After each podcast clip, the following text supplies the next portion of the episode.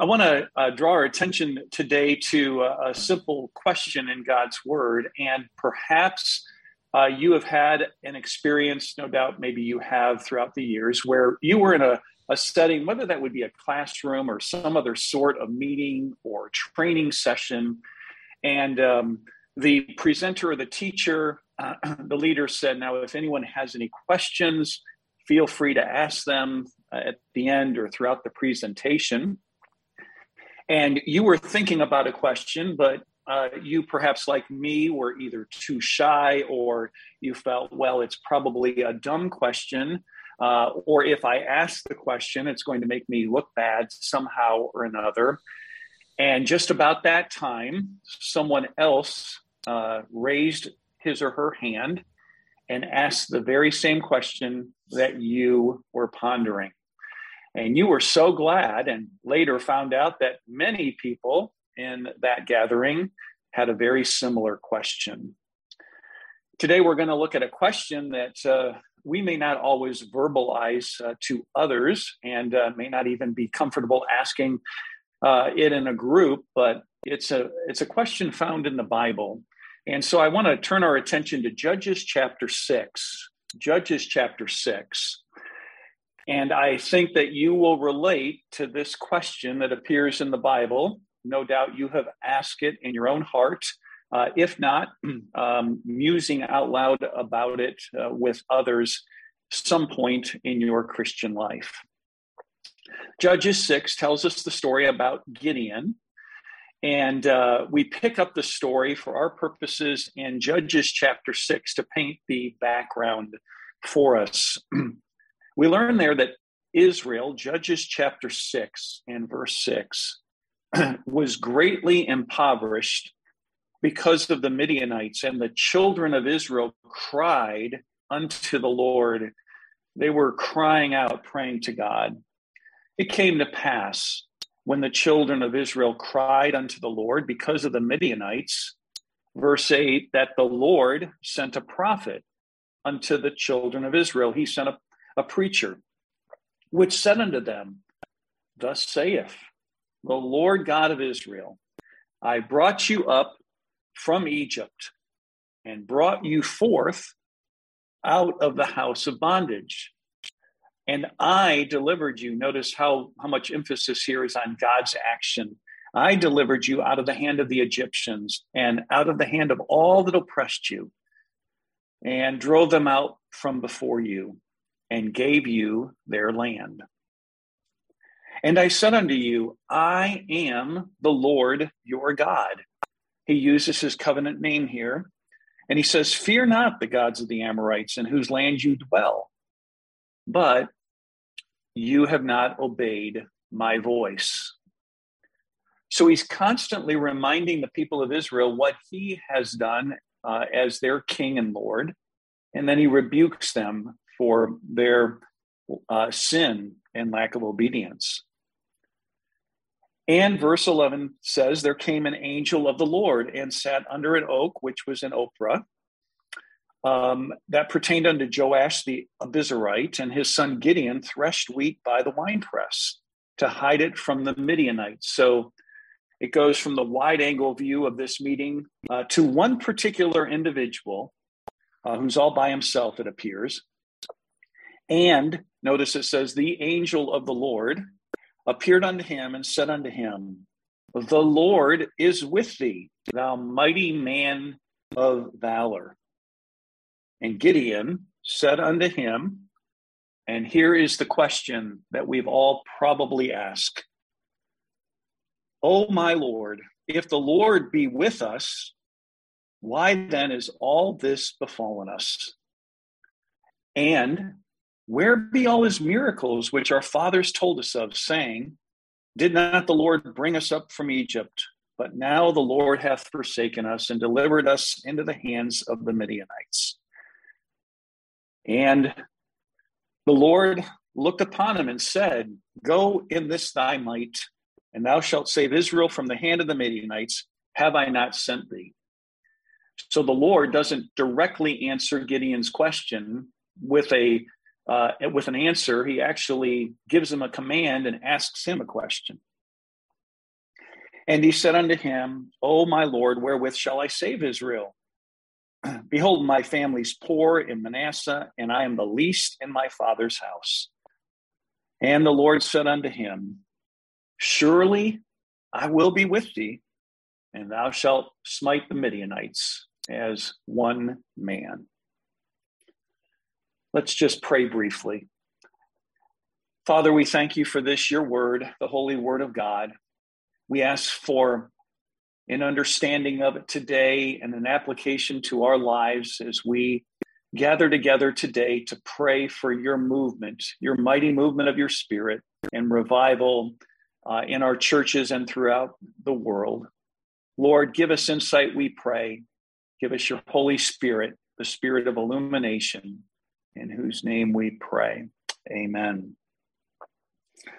So here's the question if God is with us, why are these things happening to us?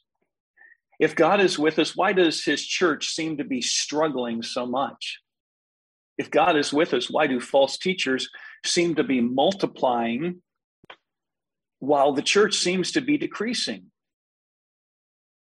If God is with us, why does it seem that there is an increasingly an increasing number of individuals, including uh, children who have been raised in the church, who have heard the gospel throughout their life, as well as many others who seem at this point in life to be defecting from the faith.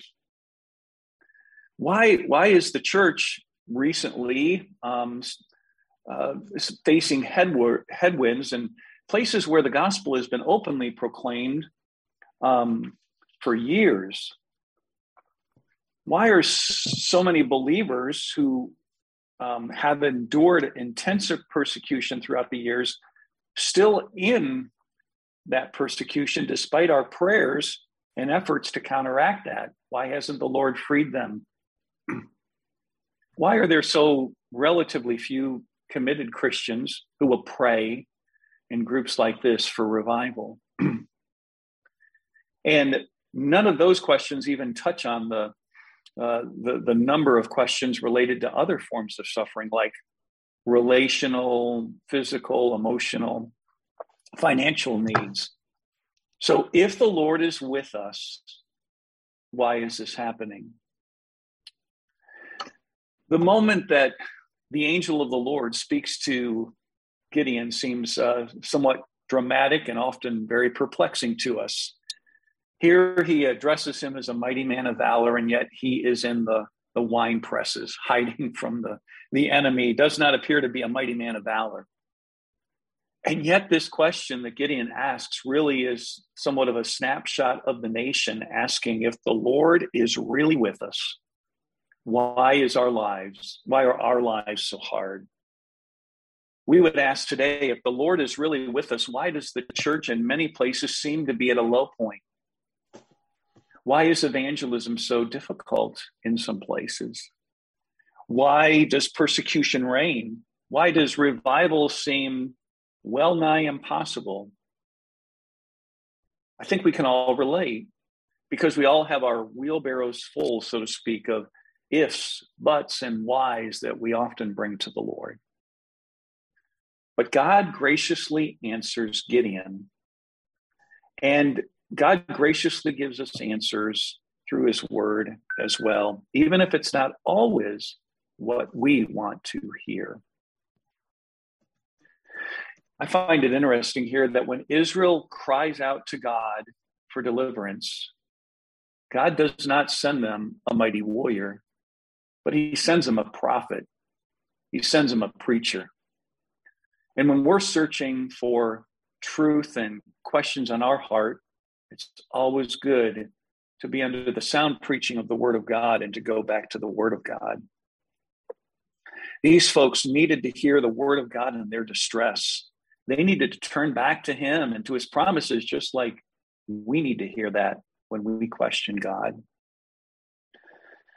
The message of the prophet and the message of the angel of the Lord are essentially the same. The Lord is with you. And that is the message that we need to hear as we continue to persevere in prayer. for revival around the world. We need to constantly hear that reminder the Lord is with you. Jesus gives us that promise in Matthew 28, knowing at times evangelism would be difficult. The Lord is with you. And of course, the words of Hebrews 13 the Lord will never leave, the Lord will never forsake his people. This is not a quick and easy answer that the Lord gave to Gideon. Maybe not even the answer that Gideon or we want to hear. But God spoke and we need to hear this word for our lives today. We too need to hear God's word and trust that He is with us. And we too need to obey Him and constantly be confessing our sin and repenting of our wayward ways. And then we need to simply respond as the angel tells Gideon to respond obey and go in the might of the Lord. Even in this setting where we continue to pray, we are dependent upon the Spirit's strength. Well, Gideon says, I'm not adequate, Lord. I'm not up to this task. I'm weak. I'm poor. I'm not the man you're looking for. But it is often true, isn't it, that in the in the depths of our inadequacy, that is when the Lord begins to work in and through us. When we are the weakest, God's strength is the greatest. And until we reach this point of being utterly laid out before the Lord, we will not be inclined to pray We'll not be inclined to walk steadfastly and assuredly through trials. We'll continue to trust in ourselves until we come like Gideon and say, I'm not adequate. It's really only when we know our own true shortcomings and then trust in the promises of God that we are able uh, to, to realize um, God is with us and God will sustain us. Uh, somebody has said that God's math goes like this our utter weakness and his omnipotent strength equals sufficiency for every trial that we face.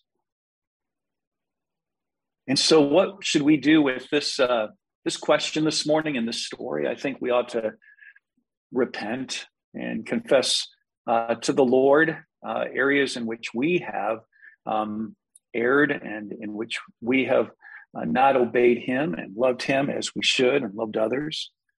And then I think we should, in this time of prayer, rely on God's presence, rely on God's power. Remember that as we continue to pray for revival, the Lord is with us and obey Him, recognizing that He has called us to prayer and sent us to go into all the world and preach the gospel, crying out to Him for true gospel revival. I pray the Lord will bless this meditation today. If the Lord is with us, we may ask, why is this happening? But we look to Him every step of the way.